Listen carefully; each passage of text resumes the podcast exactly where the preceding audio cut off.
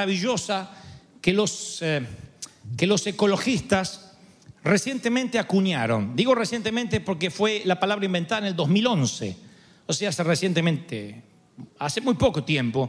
Se llama rewilding, es una palabra en inglés. Re- Rewilding significa de vuelta a la vida silvestre, de vuelta a la vida salvaje. Es como que los ecologistas dicen que resisten el querer controlar siempre la naturaleza, que a veces no se la puede controlar. Y tiene que ver esta palabra con la restauración de áreas silvestres, de áreas salvajes, el hábitat natural. Para eso suelen introducir animales salvajes de vuelta a su hábitat natural. Con el tema de los de los zoológicos, el tema de los depredadores, fueron limpiados o quitados muchas veces de su hábitat natural y se dieron cuenta tras muchos años de estudios que aún quitando especies que podrían ser peligrosas, afectan a la ecología. Y me pareció interesantísimo lo que les voy a compartir ahora, yo lo descubrí ayer. Me pareció magníficamente interesante y vean ustedes si acaso no comparten conmigo esto de, de lo que sucede cuando retiramos cualquier especie de la ecología.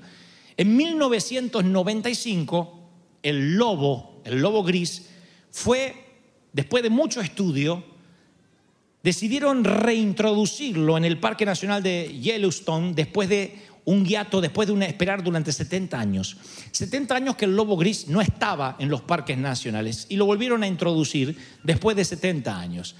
Los científicos descubrieron que en menos de veintitantos años se produjo un efecto ecológico dominó. O sea, los lobos son depredadores que matan a ciertas especies de animales, pero que indirectamente le dan vida a otras, a otras especies.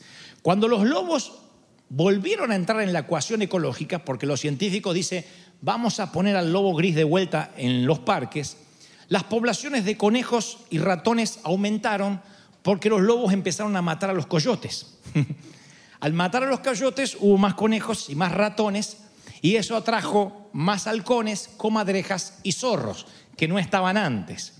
En ausencia de estos depredadores, los ciervos superpoblaron el parque y entonces al haber tantos ciervos erosionaron los pastizales, o sea, que los empezaron a aplastar a los pastos de tantos ciervos que empezaron a haber.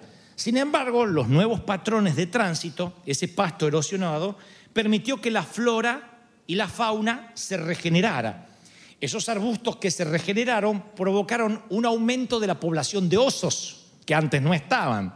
En seis años, los árboles que estaban en las partes erosionadas del parque quintuplicaron su altura, porque no había eh, hierbas alrededor que le quitaran fuerza a sus raíces. Los valles desnudos fueron reforestados con árboles de álamo, sauce y olmo, y cuando eso sucedió, se llenó de pájaros cantores en los árboles. Y entonces aparecieron los castores que empezaron a masticarlos, no a los pájaros, sino a los árboles. Los castores son ingenieros de ecosistemas, construyen con sus dientes eh, represas, son ingenieros porque hacen hábitats naturales y en esos hábitats naturales viven las nutrias, las ratas, los, los patos, los peces, los reptiles, los anfibios. Entonces los lobos incluso cambiaron el comportamiento de los ríos. que antes serpenteaban más, pero ahora lo hacen menos debido a la erosión del suelo, y los canales se estrecharon y se formaron como piscinas, albercas, donde los bosques eh, regener- regenerados perdón, estabilizaron las riberas. O sea, aunque parezca todo esto un juego de palabras, cuando metieron los lobos de vuelta en el ecosistema, todo el bosque cambió, porque aunque los lobos parece que pueden matar algunas especies, indirectamente le dan la vida a otras y no solo cambian la vida de otras especies, sino que cambian los ríos, cambia el clima, cambia los insectos que puede haber en un parque. ¿Cuál es el punto de lo que quiero decir? Es que necesitamos los lobos. necesitamos los lobos. Sin adversidad no crecemos. Uno a veces piensa que si uno pudiera ser Dios, evitaría la maldad, sacaría las cucarachas. ¿Cuántos pensaron, ay, cucaracha la sacaría? Si uno fuera Dios, evitaría que algunas especies simplemente merodeen.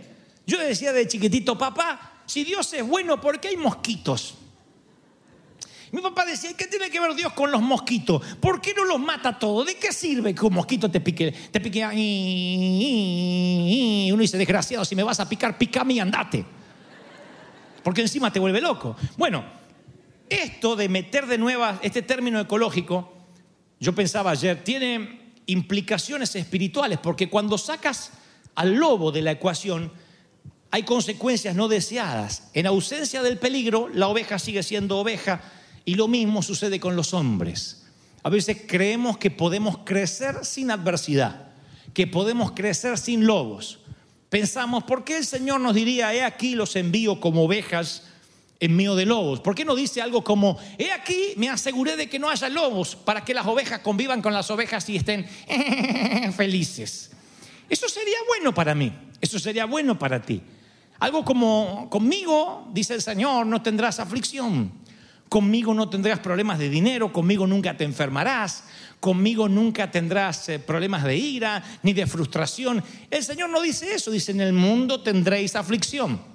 Porque aunque ustedes no lo crean, los lobos son parte del ecosistema espiritual.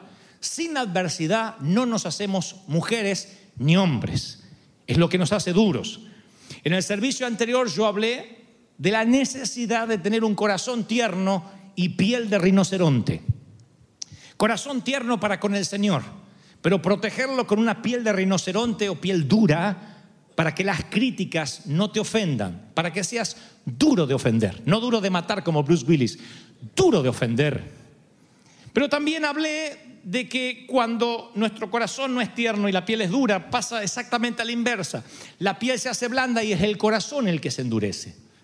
Cuando eres un ofendidizo por todo, cuando cualquier adversidad te hace daño, tu corazón se hace de piedra. Dice la palabra que Él cambiará nuestros corazones de piedra por un corazón de carne. Eso significa que el corazón se endurece cuando la piel es fina. No tenemos que confundirnos. Lo que tiene que estar dura es la piel, lo que tiene que estar blando es el corazón. ¿Qué produce eso? Los lobos, la adversidad. Por eso cuando los ecologistas dicen vamos a regresar a los animales salvajes a su hábitat natural, a mí me produjo algo en el corazón, porque mi temor siempre fue que el Evangelio nos civilice demasiado, que tengamos un Evangelio tan aséptico que olvidemos los riesgos, que olvidemos la aventura de seguir al Señor. Una vez yo te dije, no me acuerdo en qué servicio y en cuántos años haces atrás, que yo me temo que las iglesias cristianas le hagan a los creyentes lo que los zoológicos le hacen a los animales. Ir al zoológico y ver animales salvajes en cautiverio, después de que te sorprendes de ver al león blanco ahí o al tigre, te da pena verlo así. ¿Vieron a veces los animales que a veces estás mirando una cueva por hora y dices, ¿qué hay acá? No sé, no salió. Yo he pasado en zoológico y lo máximo que vi moverse es una lagartija. Todos estaban durmiendo, todo. Parecía un zoológico hispano, dormían todos. Y siempre me pregunto si las iglesias cristianas, insisto, no le hacen a los creyentes lo que los zoológicos le hacen a los animales, quitarnos de nuestro ámbito natural. ¿Por qué Jesús no quitó a Saulo de su ámbito natural? ¿Por qué no lo metió dentro de una sinagoga y dijo, ahora eres Pablo, dedícate a predicar a la sinagoga y el que te quiere escuchar que venga a la sinagoga? ¿Por qué lo envía a las cuatro esquinas del mundo antiguo? ¿Por qué lo expone ante los, griegos, ante los romanos? Porque era el único que conocía ese hábitat natural que tenía doble ciudadanía, doble pasaporte, manejaba idiomas y él podía estar ahí en medio de las tinieblas. A veces en las cárceles, en naufragios, en barcos, en botes, en embarcaciones. Él podía estar donde había sido preparado para estar. A veces Dios nos prepara toda una vida, llegamos a Cristo y nos metemos en un ecosistema enfermizo, en una suerte de vivero espiritual, donde no podemos desarrollar raíces por eso mi temor como pastor siempre es, ¿qué tal si estamos quitando a la gente de lo natural, de lo que sabe hacer, de lo que puede ser luz donde hay tinieblas, por miedo a que se contaminen? Nos metemos a los creyentes dentro de jaulas religiosas, dentro de barrotes, porque siempre se puede escoger una vida predecible en la jaula de la religión. Pero no somos los únicos que salimos perdiendo. Cuando nos falta valentía para salir por los perdidos, el costo es escalofriante. Hay mucha gente que queda atascada en la pobreza, en la enfermedad, en la ignorancia, en el sufrimiento, en el pecado, porque muchos de nosotros no nos animamos a salir. Nos metemos en el zoológico evangélico y ahí nos dedicamos a pelear entre nosotros por quién tiene la mejor o la peor doctrina. Que esto no se puede hacer, que esto no se puede decir, que esto no se puede hacer, que esto es pecado, que aquello está mal, que aquello no glorifica a Dios. Y yo no estoy haciendo apología del pecado. Lo que estoy diciendo es que son tan graves los pecados de comisión, los que cometemos, como los de omisión, los que no hacemos. El que no hagas cosas malas no significa necesariamente que seas una buena persona. La bondad no es ausencia de maldad. Tú puedes no hacer ninguna maldad adrede, sin embargo, ser una persona inocua, insípida, que no transforma, que no afecta, que se calla, que hace silencio, que no transforma a la sociedad, que ni siquiera puede transformar a los compañeros de trabajo ni a los compañeros de estudio. Tú puedes lavarte las manos como Pilato ante la vida o lavar pies como Jesús. Ambos suenan a higiene. Pero lo primero tipifica el no involucrarse, el no hacer nada por nadie y pasar la vida gris entre barrotes. Lo segundo significa provocar, ser activo en la vida.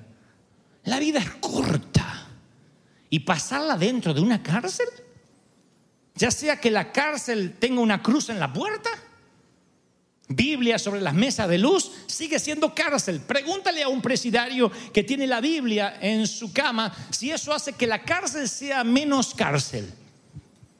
No importa cuánta palabra de Dios te rodee, cuántas alabanzas escuches en el automóvil, puedes vivir toda la vida en una cárcel sin barrotes visibles, pero barrotes psicológicos, barrotes espirituales que no te dejan ser libres. Esos barrotes pueden significar el querer ser como los demás, el querer seguir los traseros de otras ovejas. Pueden significar el, seguir una doctrina y cuestionarte si la estás cumpliendo o no. Esos son los barrotes que tenían encerrado a los fariseos.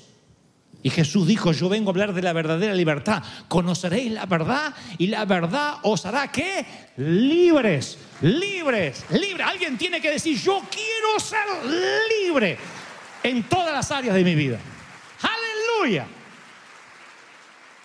No hay nada mejor que alguien auténtico, salvaje, en el mejor de los sentidos, que la civilización no te meta en un zoo, en un, en un zoológico religioso. Entonces yo pensaba, por ejemplo, ¿cuáles son las cosas que nos impiden ser auténticos, ser nosotros, reinsertarnos, así como hicieron los ecologistas con los lobos, y al reinsertarlos en su hábitat natural, cambiar todo el ecosistema, en este caso espiritual? La atmósfera. Bueno, una cosa que nos impide reinsertarnos en quienes somos en Cristo es la excesiva responsabilidad. Todo lo que sea excesivo, todo lo que sea por encima de la media, siempre es una adicción. Y cuando la gente está adicta al trabajo, al crédito, a pagar el auto, a pagar la casa, empiezas a viajar más pesado que cuando llegaste. Y la vida, dice el Señor, es viajar liviano. Siempre fíjate en, las, en los... Eh, cortejos fúnebres y fíjate si alguna vez vas a ver un camión de caudales que está detrás del cajón. Si alguien se puede llevar los cuadros, la cama, la platería, la losa, nadie se van desnudos como vinieron. Y la vida es un continuo recordatorio, viaje liviano, sé minimalista. Rico no es el que más tiene, sino el que menos necesita. ¿Sí? Sé minimalista, no te cargues de responsabilidades. Trata de ver cuántas cosas no estás usando y estás pagando. Trata de ver con cuánto menos podrías vivir. Esto no es retroceder, volver a la miseria, tener espíritu de pobreza. Dios me libre, yo soy todo lo contrario. Pero muchas veces tenemos cosas que no las usamos y las estamos pagando. Y nos metemos en crédito en cosas que ni siquiera nos sirven o que sirvió para un momento. Hay gente que paga cuotas de cosas que en la vida va a usar.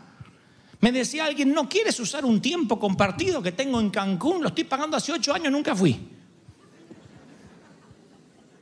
Tira la plata. ¿Para qué? Y hay gente que es así. Se compran un super televisor de 854.070 pulgadas que sale roque así, te toca la nariz. Sale de ahí adentro. ¿Cuántas veces ves tele? No, no miro. Está con el celular. La segunda es la rutina.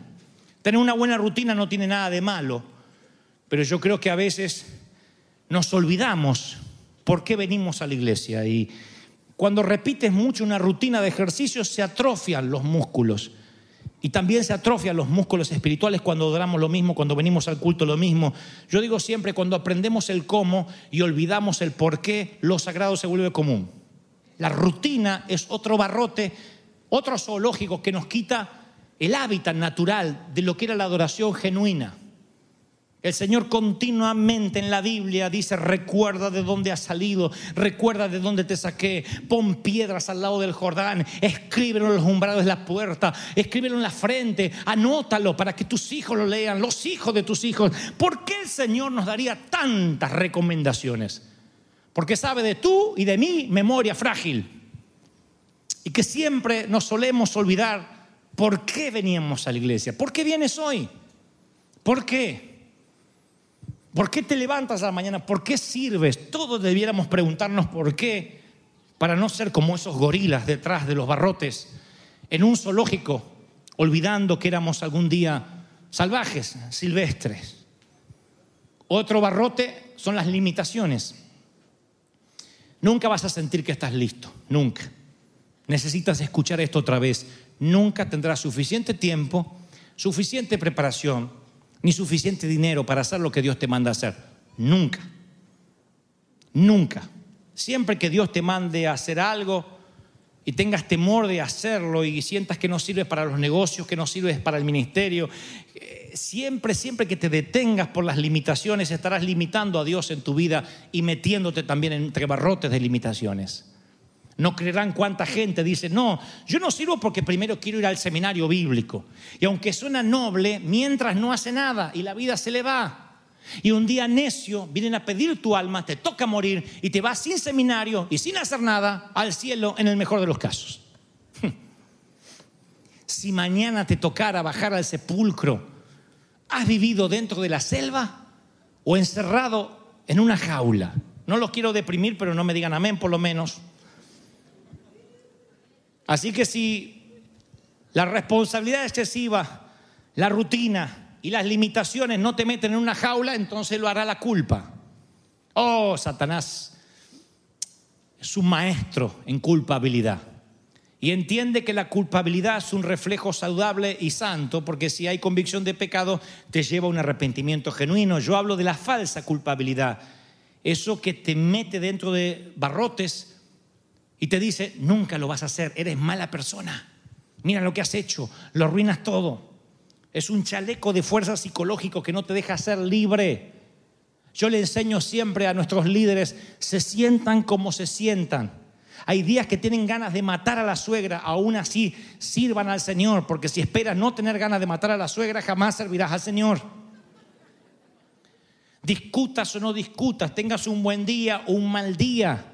No te creas tan indispensable como para creer que es tu santidad, que es tu entrega perfecta la que mueve la mano de Dios. Lo que mueve la mano de Dios es tu dependencia, tu obediencia, tu entrega. Es decir, Señor, haré caso lo que me mandas hacer, aunque sea torpe de lengua, aunque no tenga capacidad. Alguien tiene que decirme, amén. Aleluya. Yo no sé qué errores has cometido. No sé qué pecados están grabados en tu corteza cerebral, pero el Señor me dice que te diga la naturaleza de Dios. La naturaleza del Señor es perdonarte y decirte, ponte a trabajar, mi sangre es abundante para perdonarte. Yo no he terminado contigo. Yo no te dejo hasta que no haya hecho contigo lo que dije que iba a hacer. Yo no te voy a abandonar. Es mi hijo, soy tu padre y nadie te arrebata de mi mano. Aleluya. Si la culpa no lo logra, entonces el fracaso intentará meterte también en una cárcel. Dios es el que abre y nadie puede cerrar, el que cierra y nadie puede abrir. Apocalipsis 3:7. Hay veces que fracasamos y nos preguntamos si Dios nos abandonó. Y a veces ese fracaso es un retraso. Como Israel, que salieron de Egipto y en lugar de tardar meses, que es lo que debieron tardar, tardaron 40 años. Y ellos dijeron, es un fracaso, algo estamos haciendo mal. El camino de Dios, por lo general, nunca es el más rápido pero siempre es el mejor camino, siempre. Y hay gente aquí que dice, yo he fracasado, por eso me siento entre barrotes, porque cuando he querido emprender me fue mal.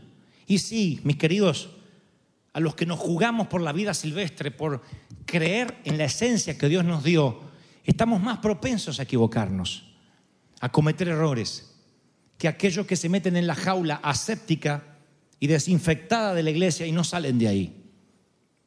El que está en el hábitat natural comete errores, corre riesgo todos los días. El que está en la jaula no hace nada, solo cría trasero. Le va creciendo trasero así como tarántula, de tanto estar sentado, pero no hace nada.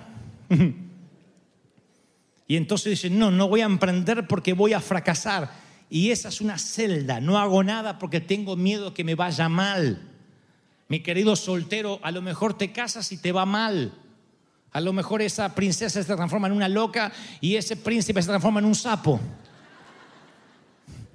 Tú dices, besé al príncipe y hizo crack. Pero si no corres el riesgo, siempre te vas a quedar con la duda. Si no emprendes ese negocio, siempre te vas a quedar con la duda. Pude haberlo hecho. Pude haberlo hecho no solo por mí, sino por las futuras generaciones. A veces pensamos que los únicos que nos perjudicamos somos nosotros y no sabemos cuánto podemos perjudicar a los que vienen, a nuestros hijos, a nuestros nietos. Una buena decisión, un camino al altar, una decisión en un negocio, no sé, algo de eso puede llegar a afectar a terceras, cuartas y quintas generaciones.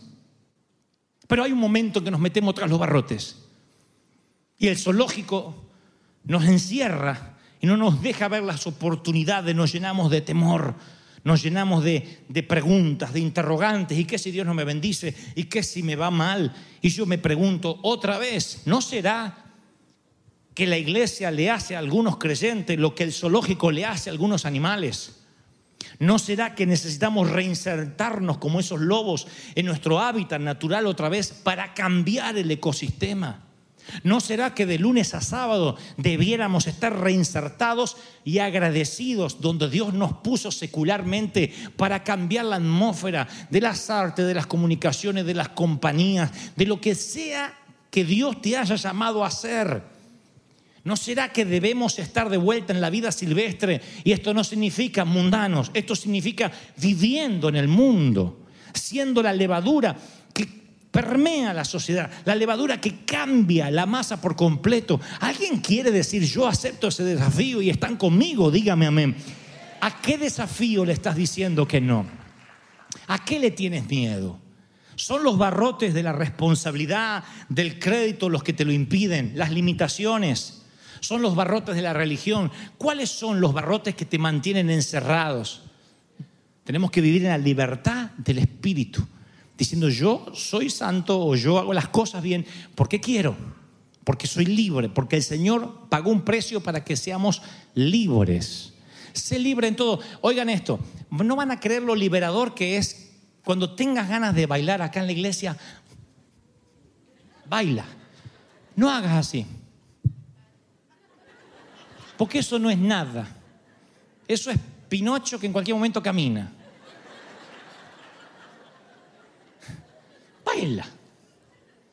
Y tú dices, no, porque no voy a hacer el ridículo. Hay gente que le aprieta la corbata y le aprieta el corazón. La corbata hacen así y el corazón se le frunce y van así con la vida fruncido así. Porque creen que eso es la santidad. Sean libres. No hay nada más liberador que ser libre. Que decir, yo soy libre en el Señor. Soy libre por Él. ¿Cuántos dicen amén? Y yo me, me- me pasé años tratando de ser como otros predicadores, hasta que descubrí, no, yo tengo que ser Dante, porque el Señor murió en la cruz del Calvario para darle vida eterna a Dante.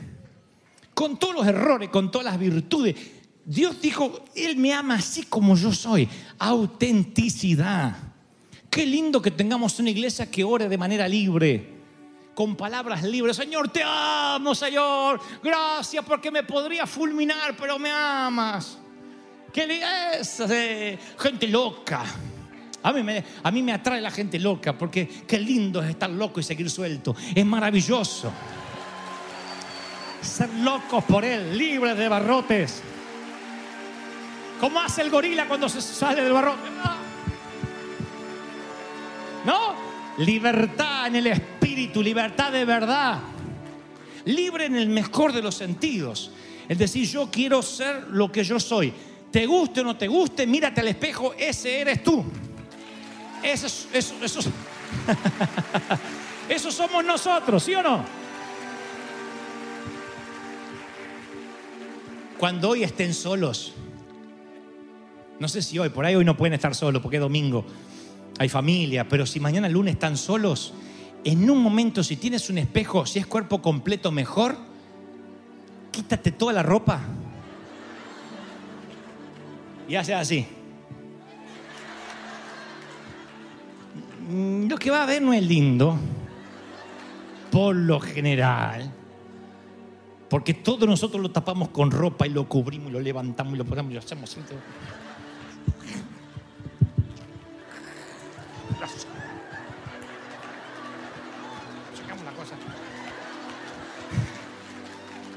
Y sacamos y sacamos y por todas las. Pero, hay un momento que hace y salta la. Escapa hacia la libertad King Kong y sale todo, ¿no? Bueno, tienes que reconciliarte con esa imagen. Tienes que decir, wow. ¿Y por esto moriste, Señor?